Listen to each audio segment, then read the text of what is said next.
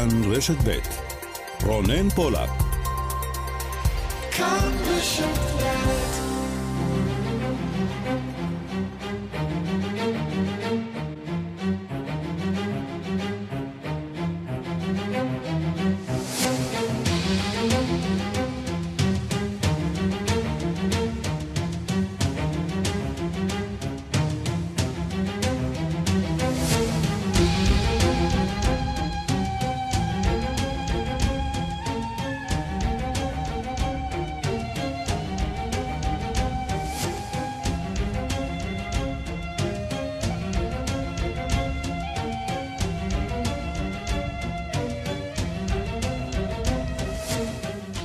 שש דקות, השעה הבינלאומית, מהדורת יום ראשון, 29 בנובמבר 2020. שלום לכם, שבוע טוב. יומיים אחרי חיסולו של אבי תוכנית הגרעין האיראנית, דיווחים כעת באיראן, כי הפרלמנט שם מצביע על חיזוק תוכנית הגרעין.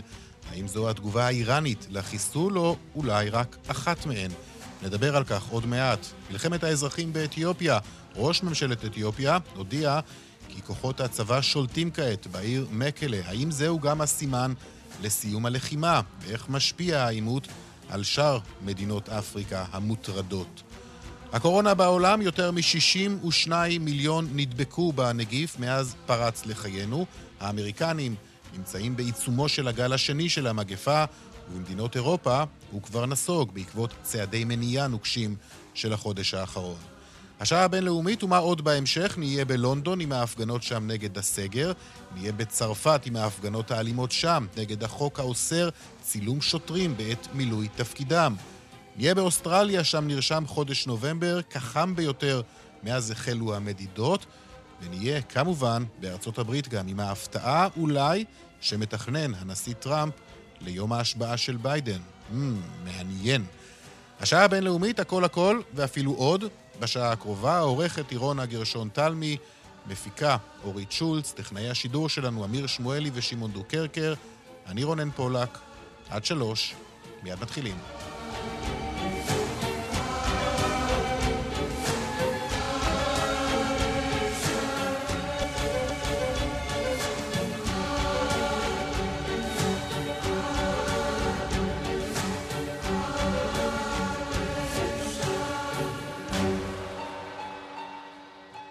פותחים באיראן, שם מתכוננים אה, לתגובה על אה, מותו של מדען הגרעין הבכיר. אנחנו עוד מנסים להבין איך וכיצד הם יגיבו על החיסול הזה, של, של, החיסול הזה שלפי מקורות זרים מיוחס לישראל, אבל במקביל הפרלמנט האיראני מכריז כבר על צעד ראשון בדרך לחיזוק הגרעין האיראני.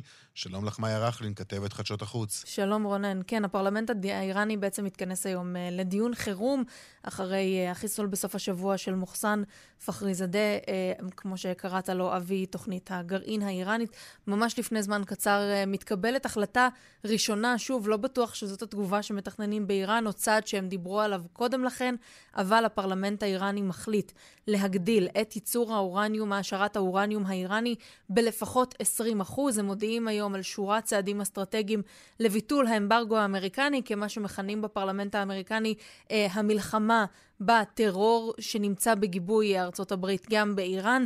אז הם מדברים שם קודם כל על העשרת האורניום בשיעור של 20%, וכמו כן הם אה, עומדים להפסיק את המחויבות שלהם לפרוטוקולים ולסוכנות הבינלאומית לאנרגיה אטומית. מדברים שם אפילו אולי על להפסיק בדיקות לא שגרתיות של פקחי הסוכנות הבינלאומית, שכן נכנסים עדיין אה, למתקני הגרעין האיראנים.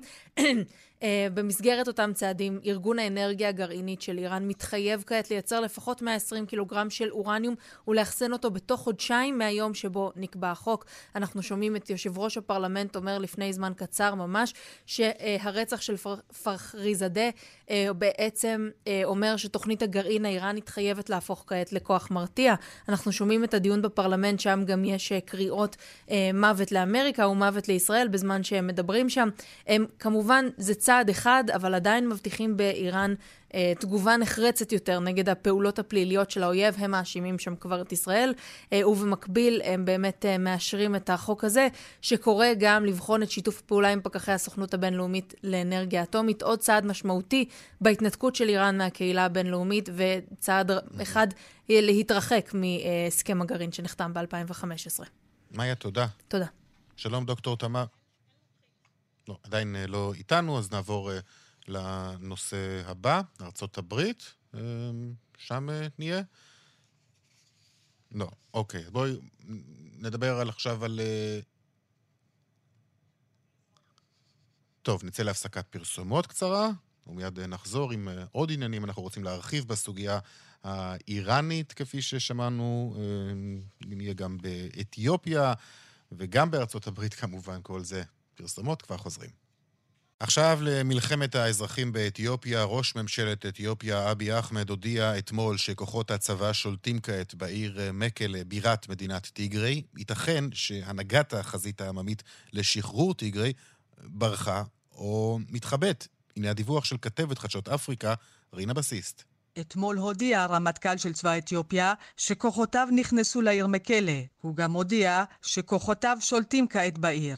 זמן קצר לאחר הודעתו הלקונית של הרמטכ"ל, צייץ ראש הממשלה ציוץ מפורש יותר. אני שמח לבשר שהשלמנו וסיימנו את המבצעים הצבאיים באזור טיגרה. כעת נתמקד בשיקום האזור ובאספקת סיוע הומניטרי, בעוד המשטרה הצבאית תופסת את אנשי החזית העממית לשחרור טיגרי. הפעלת הרשתות החברתיות במדינת טיגרי בשבועיים האחרונים איננה מאפשרת לוודא את המידע הזה. לא ברור אם הצבא אכן שולט לחלוטין בעיר.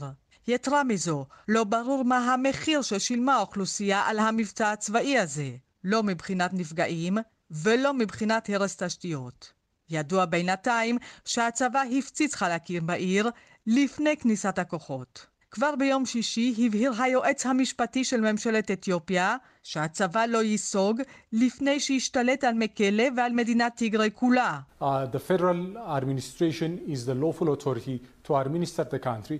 It has every right to deploy forces in Tigray and enforce law and order. הממשל הפדרלי הוא הסמכות המשפטית הריבונית לנהל את המדינה, ויש לו הזכות המלאה לפרוס כוחות בטיגרי ולאכוף את החוק והסדר. לעומת זאת, הממשל המקומי בטיגרי אין לו הסמכות לאסוף כוחות צבא ולהתקיף את פיקוד הדרום, כך אמר גדיון טימוטבוס.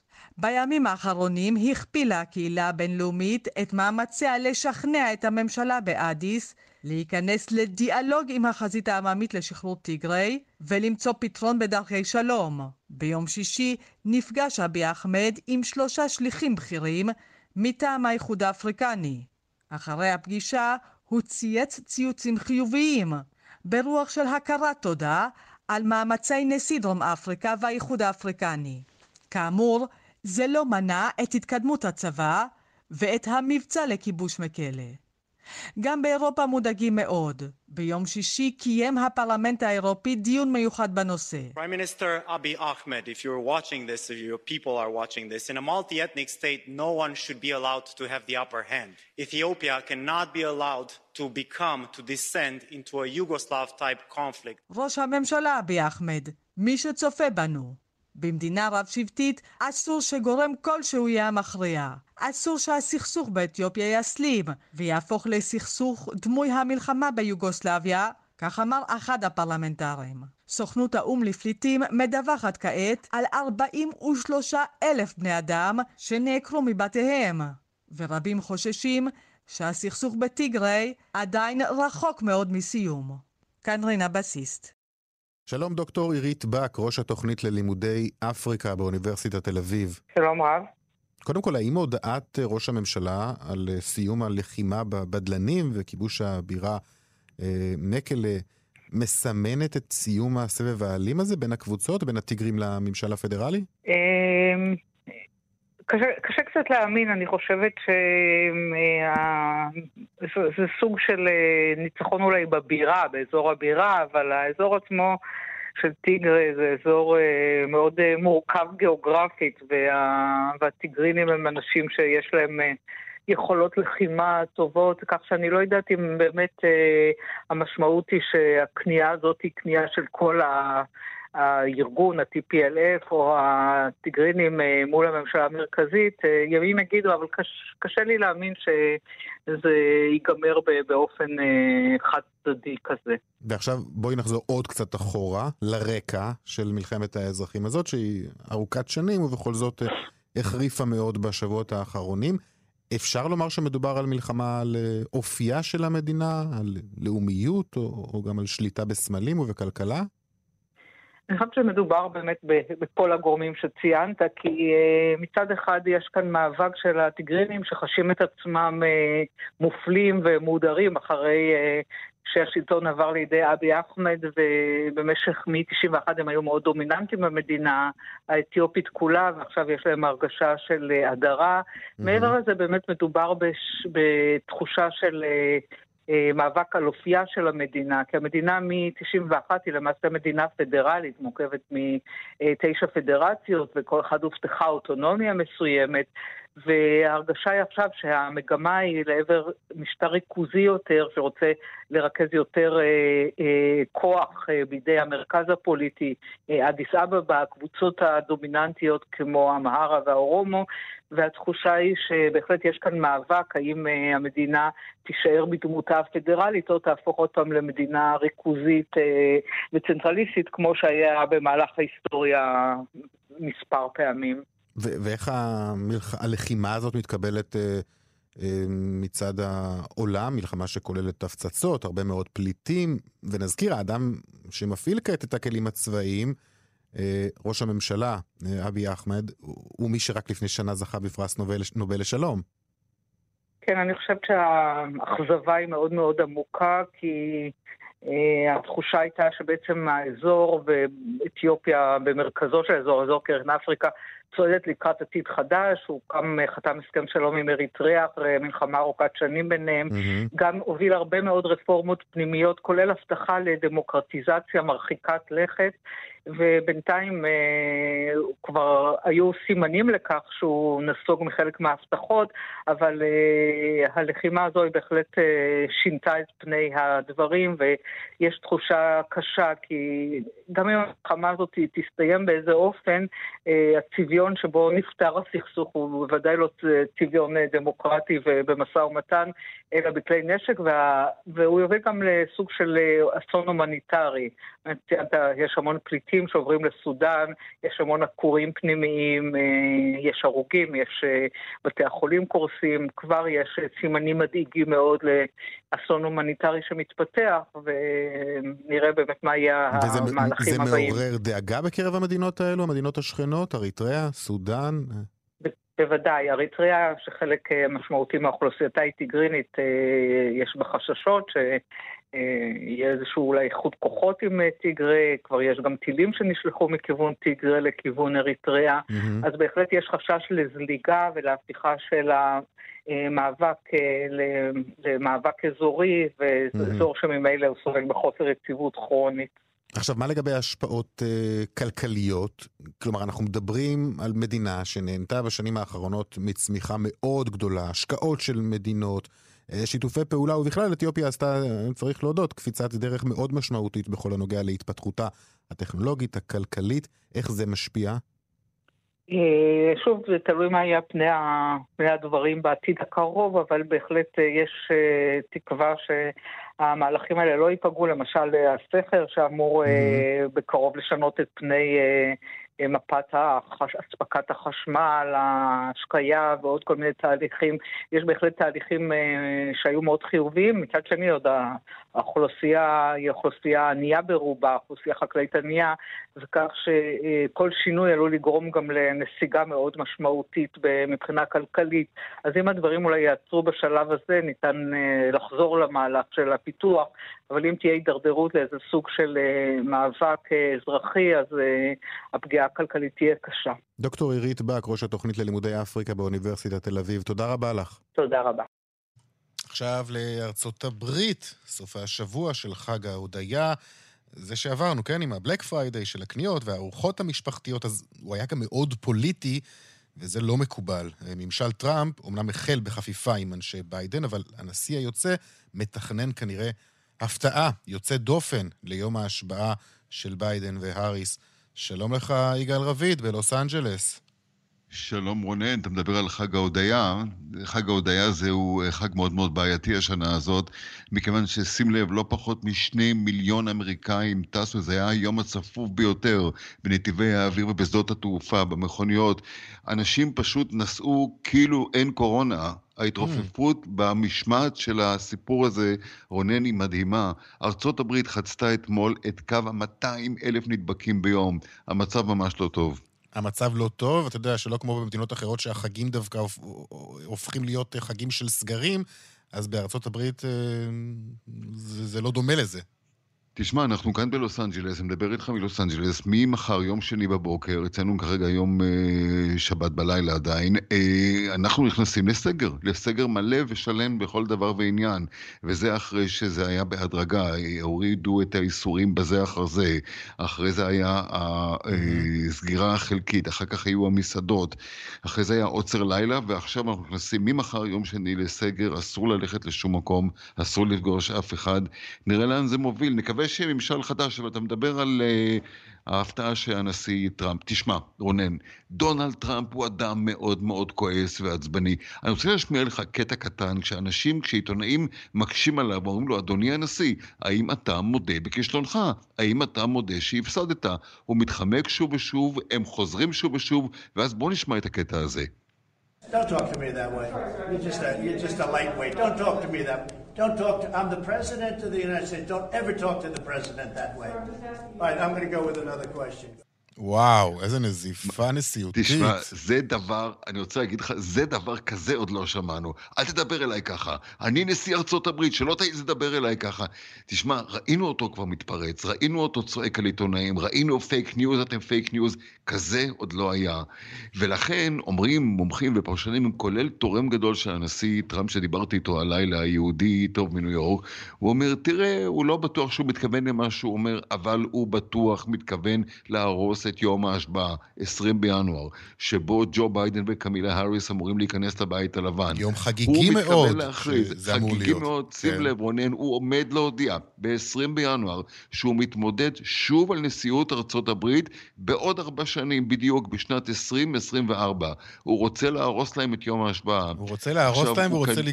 לגנוב גם את הזרקור אה, כלפיו, שיופנה כלפיו שוב, כי הוא לא יכול להיות לא מחוץ לאור הזרקורים. הוא לא יכול. יש פה, יש פה, יש פה עניין מאוד מאוד עדין של סיפור של השעות באותו יום של 20 בינואר.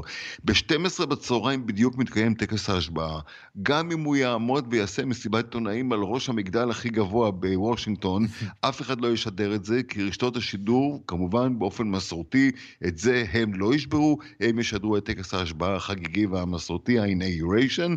לכן מיד לאחר אותו טקס ההשבעה, כדי למשוך את תשומת הלב ממהדורות החדשות בהמשך היום, הערב והלילה, הטקסים והנשפים הכספים, הוא אמור להודיע על כך שכמובן גנבו אותו, הבחירות האלו היו פייק, הם היו fraud, הם היו רמייה, ולכן הוא, דונלד טראמפ, רוצה להחזיר ל-74 מיליון האנשים שהצביעו עבורו את הכבוד המגיע להם, את הרצון שלהם, את אמריקה great again, again make America hmm. great again.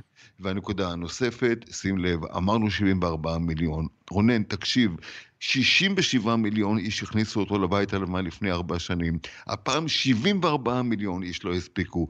הם כולם כועסים, הם כולם מאמינים לנושא הזה של הגניבה. השלב הבא זה פנסילבניה שעותרת לבית המשפט העליון, הרפובליקנים כמובן שטוענים שגנבו להם את ההצבעה שם. האם הרוב הרפובליקני שאותו הציב הנשיא טראמפ, רוב ברור ומוצק בבית המשפט העליון של ארה"ב יעזור לו? ספק גדול, זה הכיוון אבל. טוב, אה, בהחלט אה, מעניין. תשמע, להודות בהפסד הוא לא יודע בהפסד, אבל להכריז... בשום פנים. לא, זה לא יקרה, אה, גם אם יוציאו אותו בכוח מהבית הלבן, אבל בסוף הוא כן, הוא יצטרך לפנות את מקומו, ואתה אומר, הכרזה אולי על בחירות 2024, בהחלט אה, סוגיה מעניינת. וצריך לומר גם כן שזה, שזה מותר על פי החוקה האמריקנית, כלומר...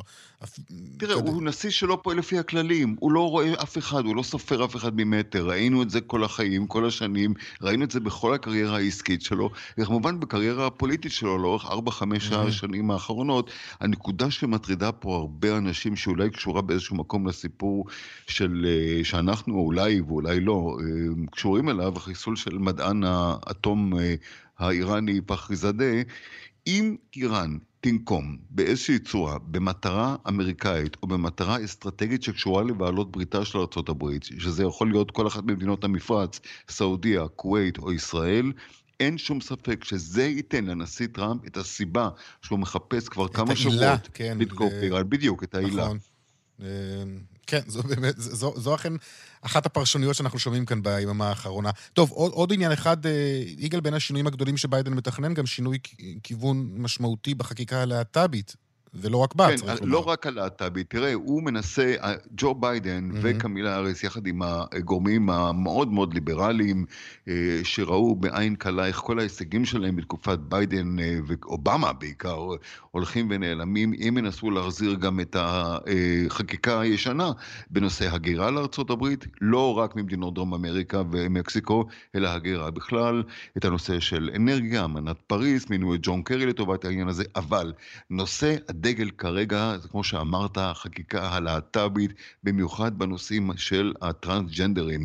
אם בעבר הנישואים החד-מיניים בתקופת אובמה, מזכיר לך שצבע את הבית הלבן באורות דגל הגאווה ב-2015, אם הפעם אה, אם אז הייתה הסוגיה של הנישואים החד-מיניים, הפעם הולכים על הטרנסג'נדרים, האם לאפשר להם סוף סוף לחזור ולשרת בצ- בצבא האמריקאי, נושא שטראמפ והאנשים, ג'ון מאטי, שר ההגנה שלו, עצרו בשנים האחרונות, וגם לאפשר להם להתמודד על כל תפקיד ציבורי זוטר כבכיר, ולמנות אפילו בבית הלבן אדם מיוחד, שזה יהיה התפקיד שלו, להחזיר עטרה ליושנה מתוך העניין הזה, להביא אותם למקום שבו הזכויות שלהם, כפי שהם רואים את זה, יבואו לידי ביטוים, ומיצוים לא הולך להיות משעמם בארבע השנים הקרובות. ללא ספק. יגאל רביד, מלוס אנג'לס, תודה רבה לך. לילה טוב. להתראות.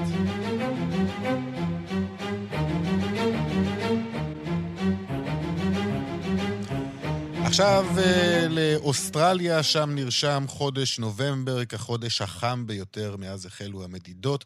שלום לך, עמית אה, ריאק, תושב מלבורן, שלום. שלום רונן, שלום. תמונת מצב משם, כמה חם? כן, אה, תראה, אכן גל חום קיצוני מאוד וחריג לתקופה זו שפוקד את יבשת אוסטרליה בסוף השבוע האחרון, ובהחלט הורגש היטב באזורים נרחבים. אפשר להגיד גם שבהחלט היה חם מאוד באזורים נרחבים ברחבי אוסטרליה, במדינות כמו למשל ניו סאט ווילס, ויקטוריה מהמם. ודרום אוסטרליה, ששם נמדדו טמפרטורות שהגיעו ליותר מ-45 מעלות. עכשיו, בסוף השבוע האחרון למשל נשבר שיא חום חדש במדינת עם טמפרטורות גבוהות מאוד שהגיעו... רגע, איפה קצת. קשה לנו לשמוע אותך? אתה- אתם שומעים עכשיו? כן, כן, שומע. אה, אני רק רוצה להגיד שבסוף השבוע האחרון מהמם. למשל נשבר שיא חום חדש במדינת ניו סאות' ווילס עם טמפרטורות גבוהות מאוד שהגיעו באזורים מסוימים ל-43 מעלות. גם העיר סידני הנמצאת בניו סאות' ווילס חוותה יומיים מאוד חמים עם טמפרטורות שהגיעו כבר אתמול בשעות הצהריים לקרוב ל-43 מעלות.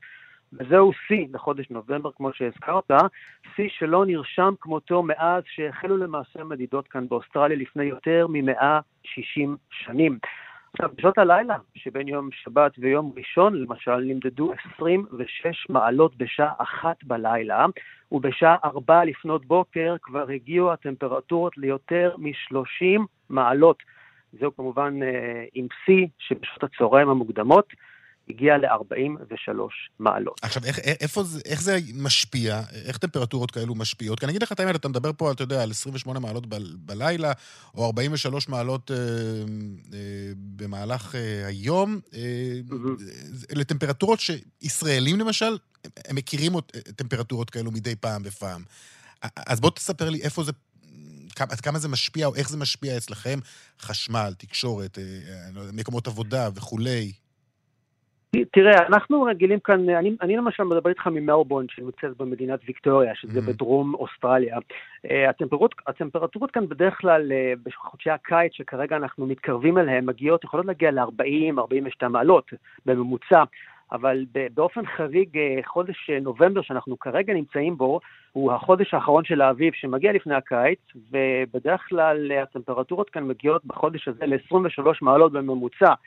אה, ככה שזה יחסית אה, נוח אה, בדרך כלל אנשים כאן עובדים, אנחנו עובדים מהבית mm. בדרך כלל בתקופה האחרונה. לא, לא יוצאים יותר מדי החוצה. כן, כן בגלל, בדיוק בגלל הקורונה. זה גם דבר שבוא נגיד ככה עזר לנו להיגמל מהחום הנוראי. Hmm. אבל עוד פעם, נובמבר באמת, הפעם האחרונה שנרשמה כאן טמפרטורה גבוהה מאוד עם שיא היה ב-1967, כלומר יותר מ-50 שנה. ואז גם בסך הכל הטמפרטורה הגיעה כאן ל-24 מעלות, שזה בהחלט אה, אירוע חריג. בהחלט. כמו ש... תגיד, עד כמה הנושא הזה נמצא על סדר היום התקשורתי? אז זהו, אה, כאן אה, האמת היא שלא כל כך מדברים על זה, הזכירו את זה בחדשות היום בצהריים, כאן דיברו על זה בכל רחבי המדינה, mm-hmm. אבל לא עושים מזה עניין כזה גדול. אין משדרים מיוחדים. סליחה? אין משדרים מיוחדים, אתה אומר.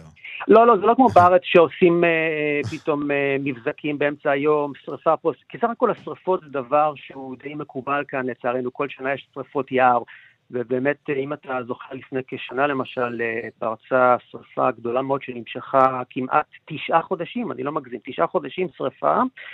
אה, אז באמת זה היה אירוע חריג, ובאמת דיברו על זה הרבה, אבל כעת, עכשיו, ממש לא, כמעט ולא שומעים על זה יותר מדי בחדשות. שוב להזכיר לך שאנחנו לקראת הקיץ באוסטרליה, הקיץ באוסטרליה מתחיל בחודש הבא, דצמבר, ינואר ופברואר, ואז אני מאוד מקווה שלא לא נגיע לזה, אבל אני, אני מאמין שכן יהיו שרפות, ואני מקווה שלא נגיע למצב שנצטרך לדבר על זה ושכל העולם ידע כמה רע רע. כן. טוב, תגיד, לסיום אני רוצה לשאול אותך בעניין אחר, איך עברתם את החורף מבחינת הקורונה? אז הקורונה, תשמע, באוסטרליה אני בטוח שדיברתם כבר עם אנשים כאן מאוסטרליה, נכון. אבל uh, אני, uh, אני נמצא בוויקטוריה, וויקטוריה עברה סגל של, של 100 ימים, אנחנו היינו בסגר של יותר מ-100 ימים, ובאמת אנשים לא יצאו מהבית. Uh, הם פשוט הקשיבו להוראות. והיו תוצאות, נכון? פה, ממש כמעט, ל... שאנשים... כמעט ללא נדבקים חדשים. בדיוק, אנחנו הגענו למצב מ-700 או 800 נדבקים ביום, שזה היה הרבה מאוד בשבילנו. הגענו לאפס נדבקים, וכבר 29 ימים אנחנו עם אפס נדבקים וואו. חדשים. שזוהי באמת... אה, אה, אבל המחיר הוא קשה, לא? להישאר בבית, המחיר אה, עצמו, המסחר. כן, המחיר קשה מאוד, נכון, אבל אל תשכח שפה אוסטרליה מדינה מתוקנת, הממשלה עוזרת, ואפילו עוזרת מאוד, היא נותנת מענקים לאזרחים, מדי חודש נותנים כספים, ובאמת באים פה לקראת האזרח הקטן. ואנשים פה פשוט אה, מאוד ממושמעים mm. ומקשיבים, ופשוט אה, עוקבים אחר ההוראות, ויש תוצאות, יש תוצאות. יפה, טוב, יש מה ללמוד, כמובן, מאוסטרליה, גם מאוסטרליה. אה, עמית אה, ריאק, תושב מלבורן, תודה רבה לך. תודה רבה. נגיד אה, שיהיה לכם אה, קריר יותר שם. תודה רבה. תודה. עד הפעם הבאה. כן. תודה. שלום, דוקטור אמיר אה, גבעתי, מומחה אקלים מחברת אה, קליימסל והחוג למדעי הסביבה באוניברסיטת תל אביב. צהריים טובים. יודע להסביר לנו מה קורה שם באוסטרליה? כן, אני חושב שגם uh, צריך לחבר את מה שקורה באוסטרליה למה שקורה אצלנו, תמונת ראי, אצלנו מתחיל החורף, אצלם מתחיל הקיץ. קודם כל זה חריג, כמו שאמר הדובר לפניי. אבל, uh... אבל תמ... אירועים חריגים זה משהו שמאפיין עונות מעבר, לא? אין ספק שהם בה, באמת התפר בין המזג האוויר החורפי והקיצי, אבל mm-hmm. מה שאנחנו רואים בעולם, בישראל, באוסטרליה ובקליפורניה, ראינו את זה בסתיו האחרון, זה רצף ממש הולך וגדל של אירועים חריגים. תראה רק מה קרה פה בשבועיים האחרונים, ההצפות האלה. אז נכון, תמיד אצלנו יש הצפות בסתיו, אבל לא בסדרי גודל שהיו כאן. ובאוסטרליה הוא אמר, תמיד יש שריפות, אבל בשנה שעברה, קודם כל הנתונים שם הם הרבה יותר ארוכים אצלנו, וזה שיאים של 160 שנה, אז זה באמת משהו שהוא דרמטי. אותו דבר בקליפורניה, שריפות שלא היו מעולם בסדרי גודל האלה, והם רק מתחילים את הקיץ. אז רק נחשוב מה יקרה שם עכשיו נובמבר, שיא הקיץ שם מגיע בדצמבר ובינואר, ויכולים אפילו לשבור את השיאים של שנה שעברה. יש כאן רצף, באמת חוט אחד שמקשר בין חורף קיץ, בין מצד אחד שריפות, מצד שני הצפות. אין ספק לקהילה המדעית, ואני חושב שאני חלק מהדעה הזאת, שהנושא של שינוי האקלים הוא הסיבה לזה, השנה יש סיבה נוספת מעניינת, זו אותה התופעה שאנחנו קוראים לה לניניה, שזה ההפך מהאליניו, אז אצלנו זה משפיע אולי בזה שיש הצפות, לניניה מאוד מאוד מאיצה את התופעות uh, הקיצוניות בכדור הארץ, שרפות מצד אחד והצפות מצד שני. אוס... צריך לצפות השנה כן. לאירועים משוגעים בכל העולם. אה, באמת? כי אוסטרליה באמת היא דוגמה אחת, אוקיי, ויש לא מעט תופעות שהעולם כולו מתמודד איתן בשנים האחרונות, ואתה מדבר בהרחבה כמובן על השינויים, אה, בשינויי האקלים. איפה עוד אנחנו עדים למזג אוויר חריג או לשינויים במזג האוויר? אז המקום שאולי חווה את השינויים הכי מהירים והכי קיצוניים, אנחנו קצת פחות מרגישים את זה, אבל זה משפיע כולם, זה הכתבים. Mm-hmm. האזור של הקוטב הצפוני, השנה, אולי זה באמת הסיבה למה שאנחנו רואים אצלנו, פשוט לא מתקרר. הקוטב הצפוני אה, חווה, נקרא לזה, שרב קוטבי. ראינו גם שריפות באזור של אה, סיביר ובאזור הצפוניים, שם השינויים הם הכי... אה, רגע, מה זה, מה, תסביר, שרב קוטבי, מה זה? זה אומר שבמקום שיש שם אפס מעלות או מינוס 20, אז הטמפרטורה עדיין מעל אפס מעלות והקרח ממשיך באמת למוס, ונפלס המים הולך ועולה. התוצאה של זה הייתה שבאמת כדור הארץ לא התקרר כמו שהוא צריך אה, לאור עונות השנה. אצלנו, ראינו את זה בים התיכון החם, הים התיכון היה, הגיע לטמפרטורה של 27 מעלות, בדרך כלל אנחנו מקבלים אוויר קר כבר מאוקטובר, משהו כזה, אוקטובר כאן היה מאוד יבש, ודרך אגב, זה הסיבה להצפות הגדולות האלה, הסיבה שבאמת קיבלנו אירועים כל כך קיצוניים של גשם במישור החוף, כי בעצם האקלים אצלנו הפך להיות דומה ככה למונסון ההודי. מונסון ההודי בקיץ זה ים חם, ואז גשם בלי הפסקה, זה מה שקרה. שימו לב גם איפה ירדו הגשמים, ירדו רק לאורך מישור החוף, מי שגר בירושלים או בהרים כמעט לא חווה את כל ה... נקרא לזה השיגעונות האלה שהיו בנובמבר האחרון. אז עוד פעם, הקוטב לא התקרר כמו שהוא מתקרר כל שנה. מצד אחד זה בא לידי ביטוי באמת באזור הדרומי יותר אה, בשרפות, mm-hmm. אבל אצלנו הים התיכון נשאר כמו ים טרופי. אם הוא היה יותר גדול, גם היינו מקבלים פה תופעות כמו הוריקנים. זה לא רק אנחנו. יוון, תש, תשאל אנשים שבאמת, אנחנו מדברים פה על תוכנית בינלאומית, יוון, איטליה, הצפות שלו היו כמו הם, הרוגים. אצלנו באמת זה נגמר רק בנזקים לרכוש, לא, לא ברכוש ולא בנפש, אבל המדינות השכנות, מצרים, לבנון, התופעות היו הרבה יותר קיצוניות. לי אין ספק שיש פה קו מגמה הולך ומקצין, זה גם קורה הרבה יותר ממה שחשבנו, אנחנו מדברים על זה כבר הרבה שנים, כן. יש מאמרים על השינויים, אבל בהחלט. הקצב של השינויים האלה זה דבר שבאמת לא חשבנו. דוקטור אמיר אה, גבעתי, מומחה אקלים, חברת קליימסל, החוג למדעי הסביבה באוניברסיטת תל אביב, תודה רבה לך. תודה לכם. פרסומות עכשיו, ומיד אחר כך נהיה בהפגנות, בהפגנות בבריטניה וגם בצרפת, אה, ועוד עניינים, עוד מעט. 42 דקות אחרי 2 כאן בשעה הבינלאומית, נתוני הקורונה בעולם, יותר מ-62 מיליון נדבקים, בהם יותר מ-42 מיליון אנשים שהבריאו מהמחלה, יותר מ-18 מיליון נשאים כעת את הנגיף. האמריקנים נמצאים בעיצומו של הגל השני של המגפה, ובמדינות אירופה הוא כבר נסוג בעקבות צעדי מניעה נוקשים של החודש האחרון. הנה דיווחה של כתבת חדשות החוץ, נטליה קנבסקי. הרף של 400 אלף נספים נחצה בשבת באירופה, האזור השני הנגוע ביותר בעולם אחרי אמריקה. אף על פי שהנגיף ממשיך להתפשט ביבשת הישנה, הרשויות ברוב המדינות הודיעו על הקלות בהגבלות כדי לאפשר לכלכלה להתאושש לקראת חגי סוף השנה. Enfin donc, tous les commerces pourront rouvrir et les services à domicile reprendre, mais dans le cadre d'un protocole... כפי.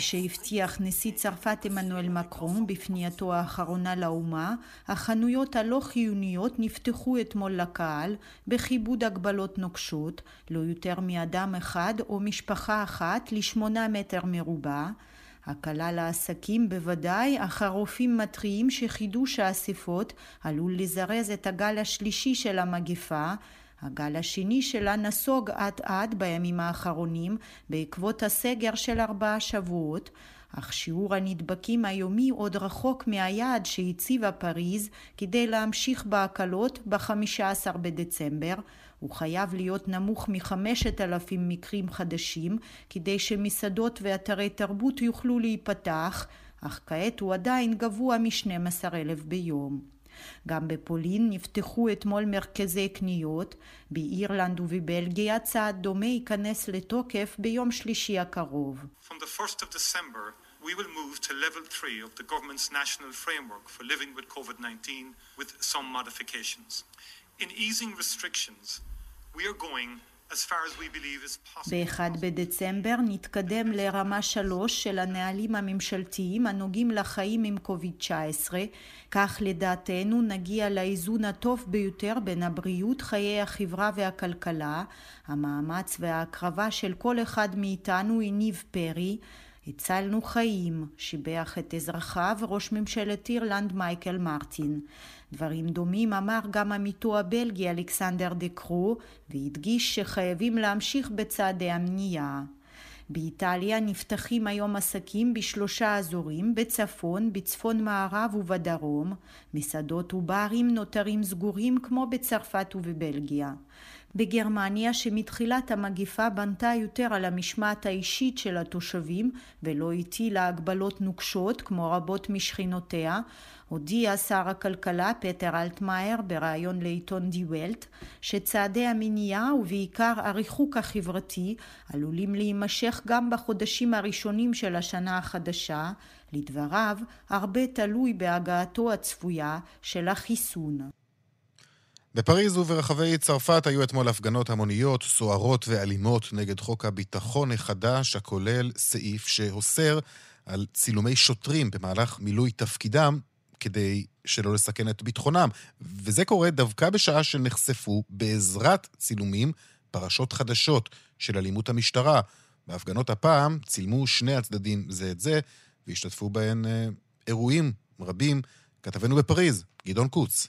המהומות חזרו לצרפת, מראות ההרס והביזה חזרו אמש לפריז בהפגנת רבבות נגד חוק הביטחון הכללי האוסר על צילום שוטרים במילוי תפקידם. סניפי בנק וחנויות נפרצו ונשרפו בכיכר הבסטיליה. חנויות אופנועים ומחשבים נבזזו. כחמישים מפגינים נעצרו, אבל מספר משמעותי 62 שוטרים נפצעו, חלקם הוכו באכזריות בתגובה לפרסום ברשתות החברתיות של סרטון המראה את התעללות המשטרה במפיק ראפ שחור אור, השותפה שלו דווקא יהודייה, בטענה שלא עטה מסכה. הנשיא מקרו אמר שהוא מתבייש וגינה את אלימות המשטרה. החוק, כך הבטיח ראש הממשלה, ינוסח מחדש. אך המחאה נגד הממשל המואשם בהתרחקות מרוח הדמוקרטיה גם מרקע חקיקת החירום במשבר הקורונה מתרחבת. אפילו סיעתו של מקרון בפרלמנט הודיעה כי הפרלמנט הוא שצריך לנסח מחדש את החוק ולא ועדה ממשלתית. המסכות דווקא עזרו הפעם למפגינים להתגבר על הגז המדמיע. לבלוק השחור האנרכיסטי, לשרידי האפודים הצהובים והאיגודים המקצועיים, הצטרפו הפעם ברחובות אקדמאים בעלי מקצועות חופשיים ועיתונאים רבים שמוחים נגד סתימת הפיות הצפויה. C'est pas seulement le retrait de l'article 24, c'est le retrait de cette loi, c'est le retrait de cette agression צריך להרגיע את הרוחות לא רק באמצעות ביטול סעיף 24 על צילומי שוטרים, אלא כל החוק הזה שתוקף את חירויותינו הבסיסיות, אומר עורך אתר התחקירים מדיה-פארט אדווי פלנל. ולוק ברינר, עורך החשוב בעיתוני צרפת למונד, מוסיף הפוליטיקאים מנסים לשכנע אותנו שאימוץ החוק הזה יגן על השוטרים, אבל הוא יאפשר בעיקר לעודד ולהפחית את הענישה על אלימות המשטרה. באופוזיציה מנצלים את המצב כדי לערער על מועמדותו של הנשיא מקרון בבחירות הצפויות ב-2022. מי שצפוי להיות יריבו בימין השמרני, קסביה ברטרן, כינה אותו פשוט חובבן. כאן גדעון קוץ, מפריז. משטרת אה, לונדון עצרה אתמול יותר מ-150 בני אדם שהפגינו ברחובות הבירה נגד הסגר בלי מסכות. ביום שלישי יצביע הפרלמנט על המשך ההגבלות יממה לפני תום הסגר. שלום לך כתבנו עידו סואן מלונדון, שלום. שלום, שלום רונן, היי. אהלן, מה קורה? אהלן. אה, בסדר, בינתיים, לעצמכם. אה, גם, גם. אז מה, הפגנות סוערות? הפגנות סוערות היו uh, אתמול, uh, אפשר לשמוע חלק uh, מהקולות? בואו נשמע איך זה נשמע ברחובות.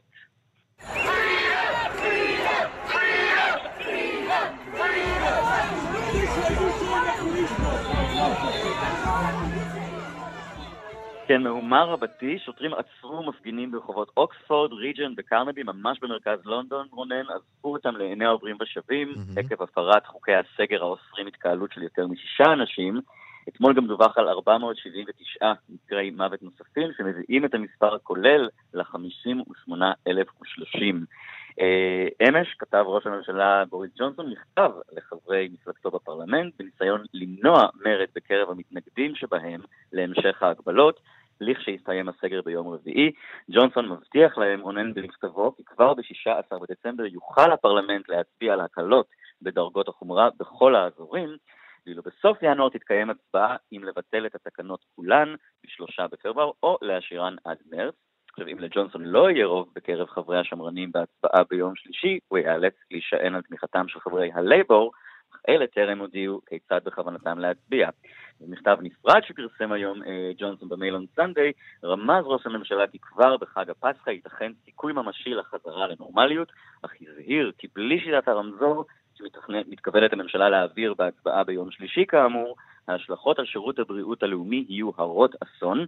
99% מאוכלוסיית בריטניה צפויים להיות נתונים להגבלות בדרגה גבוהה וגבוהה ביותר, ורק קורנוול, אייל אוף ווייט ואייל אוף סילי נמצאות בדרגה הבינונית.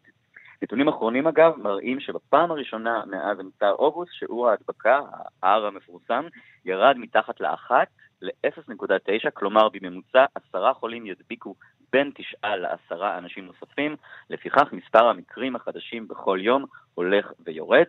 ובינתיים רונן הזמינה ממשלת בריטניה שני מיליון מנות חיסון מחברת מודרנה האמריקנית, חיסון שהראה 95 אחוזים יעילות. סך הכל הוזמנו 7 מיליון מנות חיסון המספיקות ל-3 מיליון וחצי מתחסנים.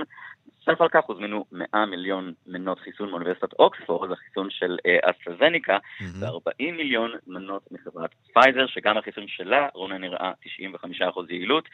שר הבריאות מאט הנקוק אמר כי החיסונים יהיו מוכנים להפצה מיד לאחר שיעברו את האישורים הדרושים uh, מהרגולטור. עידו סואן, מלונדון, תודה. תודה, רונן. לראשונה, מאז החלו ההפגנות נגדו, הנשיא לוקשנקו הודיע בפומבי כי יפרוש מתפקידו כאשר תאומץ חוקה חדשה. אז האם מדובר בסימני שבירה ראשונים, או בסך הכל בתרגיל פוליטי נוסף שלו? שלום לך, כתבנו ניסן צור. שלום רונן. מה התשובה? אה, תלוי את מי שואלים. כמו תמיד. אה, כן, אם אתה שואל את לוקשנקו, אז באמת, הוא אה, אולי בפעם הראשונה למעשה, מאז הבחירות שהתקיימו ב-9 באוגוסט, מתחיל להרהר בקול רם בפרישה מהתפקיד, אחרי, אה, נזכיר, 26 שנים שהוא מכהן כנשיא בלרוס, אבל אם תשאל את מנהיגי האופוזיציה בבלרוס, הם טוענים שמדובר בסך הכל בתרגיל נוסף של לוקשנקו בניסיון להרגיע את ההפגנות אה, נגדו. ההצהרה של לוקשנקו הייתה ביום שישי כאשר הוא ביקר בבית חולים במינסק שמטפל בחולי קורונה. ושם הוא אמר לעיתונאים שהוא יהיה מוכן לעזוב את תפקידו מיד לאחר שבלרוס תאמץ חוקה חדשה, וכי הוא לא מתכוון להישאר בתפקיד, בתפקיד הנשיא, תחת החוקה החדשה שאמורה לצמצם את אה, סמכויות הנשיא העתידי בבלרוס. אבל לוקשנקו גם לא נקב בלוח זמנים, זמנים לאימוץ השינויים בחוקה, ולכן באמת אה, מנהיגי האופוזיציה בבלארוס לא ממש מתייחסים ברצינות לדברים של לוקשנקו, הם רואים בכך בעיקר אה, תרגיל אה, פוליטי מצידו במטרה להישאר בשלטון ובמקביל לעצור את ההפגנות נגדו, שמתקיימות אגב גם היום. אפשר לשמוע את מה שאמר לוקשנקו ביום שישי.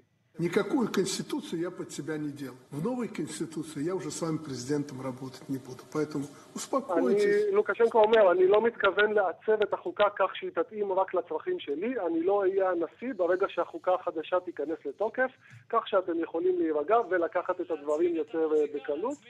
ומדובר באמת בשינוי רטוריקה מצד לוקשנקו, mm-hmm. כי מאז הבחירות באוגוסט הוא באמת טען בתוקף כי הוא לעולם לא כן. לא יפרוש מתפקידו, ולכן מדובר בשינוי uh, הדעה שלו, או תרגיל נוסף לנסות mm-hmm. ולהרגיע באמת את ההפגנות. ניסן צור, תודה. תודה לך, אהרון.